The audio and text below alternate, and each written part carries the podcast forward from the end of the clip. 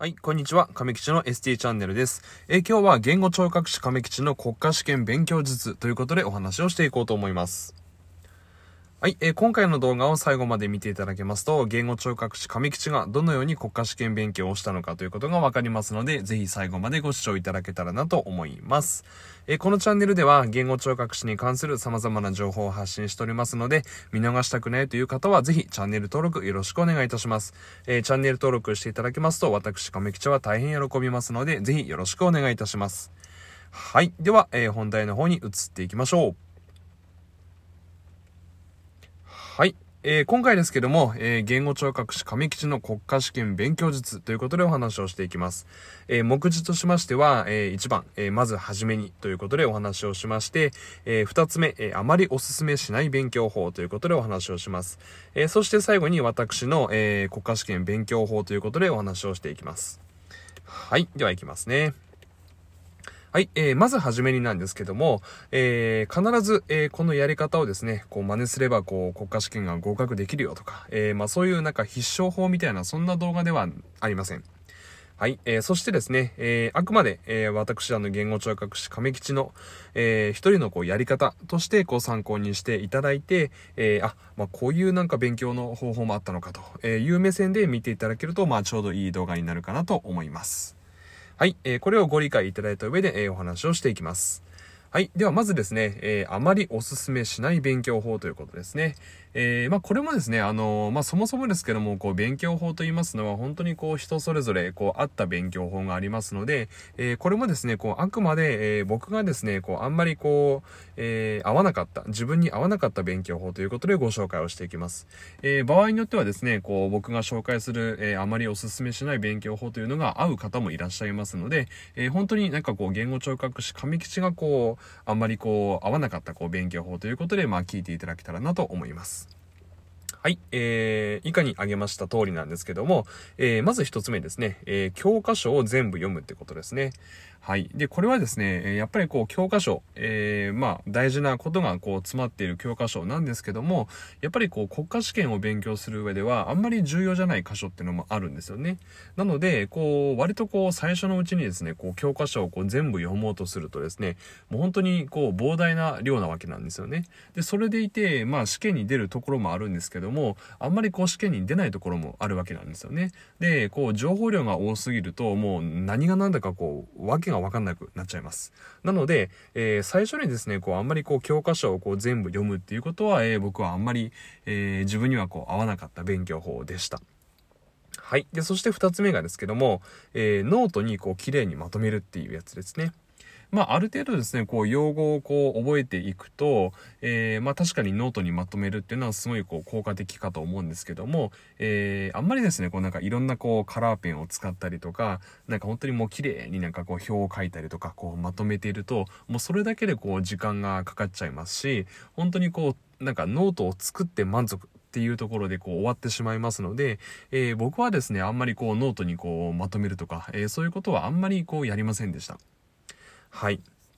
で、えー、3つ目ですけども、えー、3つ目は、えー、みんなと一緒に勉強するですね。え、これは本当にですね、こういろんな方いらっしゃると思います。こうみんなといることで、こう、なんと言いますか、こう、お互い助け合いながら、こう、同じ目標に向かってこう、頑張れるという方もいらっしゃいますし、え、僕なんかはですね、もう本当に、なんと言いますか、こう、もうシングルプレイヤーみたいな感じでして、もう本当にこう一人でこう、コツコツとこう、やるタイプでした。で、と言いますのも、やっぱりこう、なんかね、こう、周りで一緒にこう勉強するとこうなんか周りの人のことが気になっちゃうんですよね。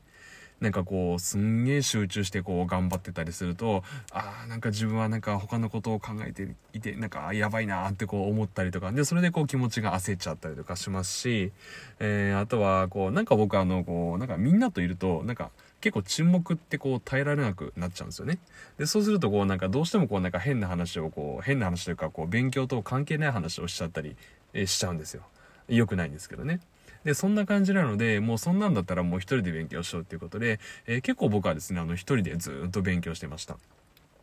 はい。で、えー、4つ目ですけども、4つ目は家で勉強するですね。で、まあ家で勉強すれば、こう、まあ慣れた環境なので、まあ落ち着いて勉強できるっていう方もいらっしゃると思うんですけども、えー、僕の場合はですね、あの、本当にもう誘惑が、えー、たくさんありました、やっぱり。えー、漫画がこう置いてあったりとか、で、まあ当然ですけどもテレビが置いてあったりとか、えー、まあ、そんな感じでですね、本当にこう、家はね、こう誘惑がたくさんあるんですよね。なので、僕は結構、えー、自分のこう、学校の、えー、図書室とかですね、で、あとはこう、地域のこう、図書館とか、えー、たまにはこう、喫茶店とか、まあそういったところで、えー、いろんな、え、家以外のところで結構勉強をしておりました。はい。で、えー、っと、5つ目ですかね。5つ目が、えー、音楽を聴きながら勉強するってことですね。えー、これもですね、やっぱりこう、音楽を聴いていると、え音楽にこう、なんか注意がこう持ってかれてしまって、あんまりこう、勉強がはかどらなかったんですよね。なので、えー、僕はなんかこう BGM とかそういうのも流さずに、えー、本当にもう無音で、えー、勉強をしておりました。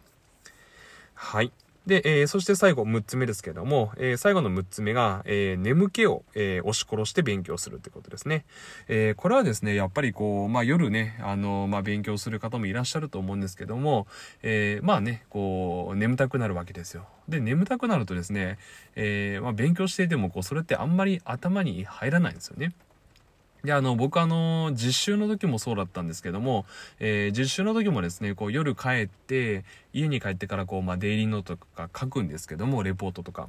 まあ、ですけども、やっぱりこう、眠たくなりながらこう書いてる時って、あんまりいいことを書いてないんですよね。レポートにしろ、デイリーノートにしろ。まあ、なので、もうだったらもういっそのこともう寝ちゃおうっていうことで、えっ、ー、と、僕は結構家帰ったらこう、すぐ寝ていました。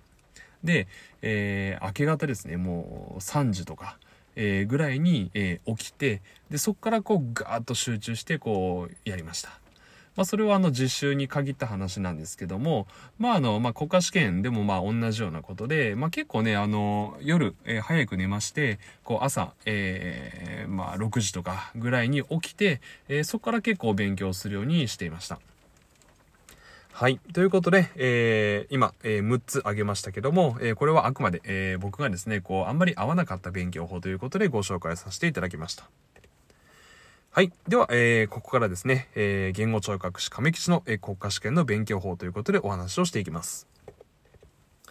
はい。えー、まずですね、えー、勉強は、えー、大体まあどのぐらいの時期から始めたっていうことなんですけども、えー、これはですね、大体まあ4ヶ月ほど前から始めました。えーと、僕の時は、えー、国家試験が、えー、2月の中頃にありました。えー、なので、えーまあ、4ヶ月前と言いますと、えー、1、12、11、10月、10月ぐらいからですね、えー、10月ぐらいから、えー、勉強をし始めました。はい。ではですね、えー、次、えー、どのように勉強したかっていうことなんですけども、えー、まずですね、えー、まず一番最初にやったことが、えー、過去問ですね。えー、過去問を、え、ー、と、本当にもう脳勉強で、えー、解きました。えこの脳勉強っていうところが結構ポイントなんですけども、え脳勉強で過去問をとりあえず解きました、最初。はい。で、それでですね、えー、こう、過去問をこう何回かやっていると、あ、大体この分野はこういう問題が出るのか、えー、この分野はこういう問題が出るのかっていうのがなんとなく、こう、傾向がつかめますよね。えー、そんな感じで、まずはこう、傾向をつかむことを意識しました。はい。で、そしてですね、えー、過去問をこう解いていくとですね、こうなんとなくこう、えー、3つのこう分類にこう分けられるかなと思うんですよね。で、えー、1つ目がですね、まず、えっ、ー、と、脳勉強でも、こう、ある程度こう理解して解けた問題っていうのがいくつかありました。で、えー、もう一つ。もう一つはこう、まあなんか、あなんとなくこう理解していて、まあなんとなくこう選択肢も絞れて、まあまあ正解できたかなっていう、まあなんとなく問題みたいな、えー、そういうのもありました。で、あとはもう一つ、えー、最後はもう本当にもう全くわからない、えー、そんな問題。まあ、そのそういうこう3つの、えー、大体こう問題にこう分かれました。でですね、えー、ここから、えー、まず最初に、えー、脳勉強でもこう回答できた問題っていうのを極めました。はい。で、まあ、正答率で言うと、まあ、8割から9割ですね。えー、模擬試験だったりとか、まあ、過去問でも大体こう、その分野に関しては、まあ、8割から9割は正答できるぐらいに、えー、極めました。で、えー、と言いますのも、こう、最初からですね、こう、脳弁で、えー、理解して、こう、回答できた問題っていうのは、えー、もうそもそもですね、こう、ある程度多分その分野には、こう、興味があることなんですよね。で、えー、興味がある分野であれば、えー、勉強ってすごいこう、はかどりますよね。で、それが結構大事かなと思いまして、こう最初にですね、こういきなりこう全くこうわからない問題からこう始めたりすると、結構なんか勉強って大変だなみたいななんかそんなイメージをね、まず持っちゃうと思うんですよね。で、そうすると、えー、本番までこうモチベーションがなかなかこう保てないと思います。なので、えー、僕は最初こう勉強し始めた時はもう本当にこう興味がある分野というか、まあ好きな分野といいますか、得意な分野、えー、そこを中心に勉強をしておりました。で、そこでですね、あ、なんか勉強ってこう楽しいな、みたいな。で、順調にこう勉強が進んでいるな、みたいな。なんかそういう感覚っていうのをこう大事にしながら、こう、えー、モチベーションをですね、こう維持、えー、するためにも、えー、まずは、え得意分野からこう勉強を始めていきました。でですね、えーある程度こう得意分野っていうのがこう固まってきたら、次は、えーなんとなくできた問題と、えー全くわからなかった問題ですね。えーこの2つの、え問題というのを、え攻略していきました。で、えー、どうやって攻略したかと言いますと、えー、僕はですね、えー、一問一答形式の問題をもう自分で作りました。はい。で、例えばですけども、えー、ブローカーやは側頭葉にある、丸か×か。えー、舌の運動を司る神経は舌下神経である、丸か×か。えー、こんな感じでですね、えー、もう一問一答の、え問題をですね、もうダーッとこう作ったんですね。で、えそれを、え解いていきました。でですね、えー、まあ、どのように勉強したかって言いますと、えー、午前中はですね、こう結構アウトプットをする時間。えー、自分で作った問題をとりあえず解きまくる。え朝起きて学校に行って図書室に行ってそこでこう自分が作ったこう一問一答の問題を開いてでバーっとこう解きまくると丸×丸×とかっていう感じでまあ解いていくと、えそういうのをやりましたで、まあそれがこう午前中大体、えー、終わりましたら、まあお昼休憩に入って、で、午後からですね。で、午後からは結構インプットの時間にしました。えー、まだ自分がこう手をつけていない分野とか、まだちょっと十分に理解しきれていない分野っていうのを、えー、中心にインプットをしてきました。で、えー、全くこう知らなかったものをこうインプットした時っていうのは、えー、そこでまたですね、えー、一問一答のこう問題をこうバーッとこう作るんですね。で、えー、その日はもう何も問題をやらないんですよね。で、えー、次の日にまた午前中に、えー、その問題を解くと。えそういうのをこう繰り返し繰り返し、もう本当に繰り返しやってました。え多分もうほぼ、え毎日やってましたね。もうこれの本当にこれの繰り返しだけです。はい。はい。ということで、まあ、言語聴覚士亀吉の、えー、国家試験の勉強法というのはこんな感じでした。で、えっ、ー、と、最後にちょっとおまけ的なところなんですけども、えー、どうしてもですね、こう、やっぱり苦手な、え分野っていうのはありました。で、えそこに関してはですね、え僕はどう対策したかって言いますと、えもう、きっぱり諦めました。で、えー、僕の場合で言いますと、えー、統計学とか、えー、音響学とか、え言語学ですね、えこういったものはですね、もう本当にこう僕は苦手でした。もちろんね、こう、音響学とかが得意っていう人もいらっしゃると思うんですけども、え僕はですね、もう本当にもうなんか、えっ、と、何ですか、こう、ラウドネスとか、こう、騒音とか、なんかいろんな、なんか、もう、難しいみたいななんかね、言葉あったじゃないですか。で、ああいうのがね、本当に僕は結構苦手だったんですよね。で、えー、まあ、結構ね、勉強もしたんですけども、えー、勉強したんですけども、やっぱりこう、模擬試験ではあんまりこう、点数がこう、取れなかったんですよね。なので、もうこれはですね、こう、音響学にこう、ね、じ、あの、勉強する、え、時間をかけるのがね、こう、えもったいないと。で、それよりは、えー、もうちょっとこう自分がこう興味がある分野とか、えー、もう少しこう勉強すればこう覚えられそうなこう分野にこう手をつけていきました。なのでもうほとんどですね、こう僕がこうもうどうしても頑張っても頑張ってもこう、うなかなかこう点数につながらないような分野っていうのはもう、もうね、きっぱりもう諦めてしまいました。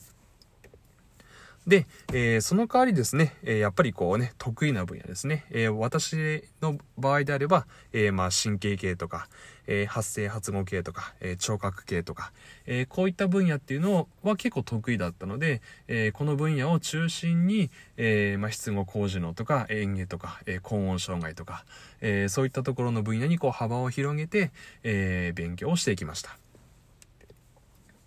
はい。ということで、えー、言語聴覚士亀吉の国家試験勉強術ということでお話をさせていただきました。えー、まあですね、あの、ポイント、えー、2つありまして、え、ポイント2つとしましては、え、自分でこう問題を作ること、え、そして解きまくることですね。はい。え、これで、え、インプットとアウトプットを行うと。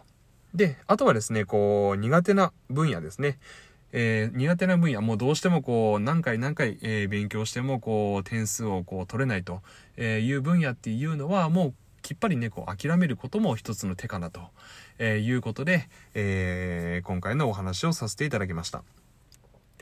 はい。えー、国家試験までですね、え、まあ今日時点で今1月の17日なので、えー、と、おそらく、えっ、ー、と、あともう1ヶ月ほどですかね、えー、国家試験だと思いますけども、えー、まあ、あの今までこうやってきたことをね、こう信じて、えー、本当にあの試験当日はね、えー、落ち着いて、えー、頑張っていただけたらなと思います。えということで、まあ、言語聴覚士上吉も、えオールを、あ、オールじゃなかった、ごめんなさい。エールを送らせていただけたらなと思います。え頑張ってください。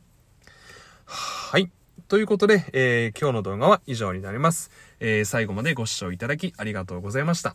えー、これからも言語聴覚士に関する情報を、えー、発信していきまして、えー、医療者のみならず一般の方にも、えなるべくわかりやすく言語聴覚士のお仕事というのが、えわかりますように、え情報を発信していこうと思います。え以下各種 SNS の方もやっておりますので、そちらの方もぜひチェックしていただけたらなと思います。はい。では、え、今回の動画は以上になります。え、最後までご視聴いただきありがとうございました。えー、また次回の動画でお会いいたしたいと思います。ではまた。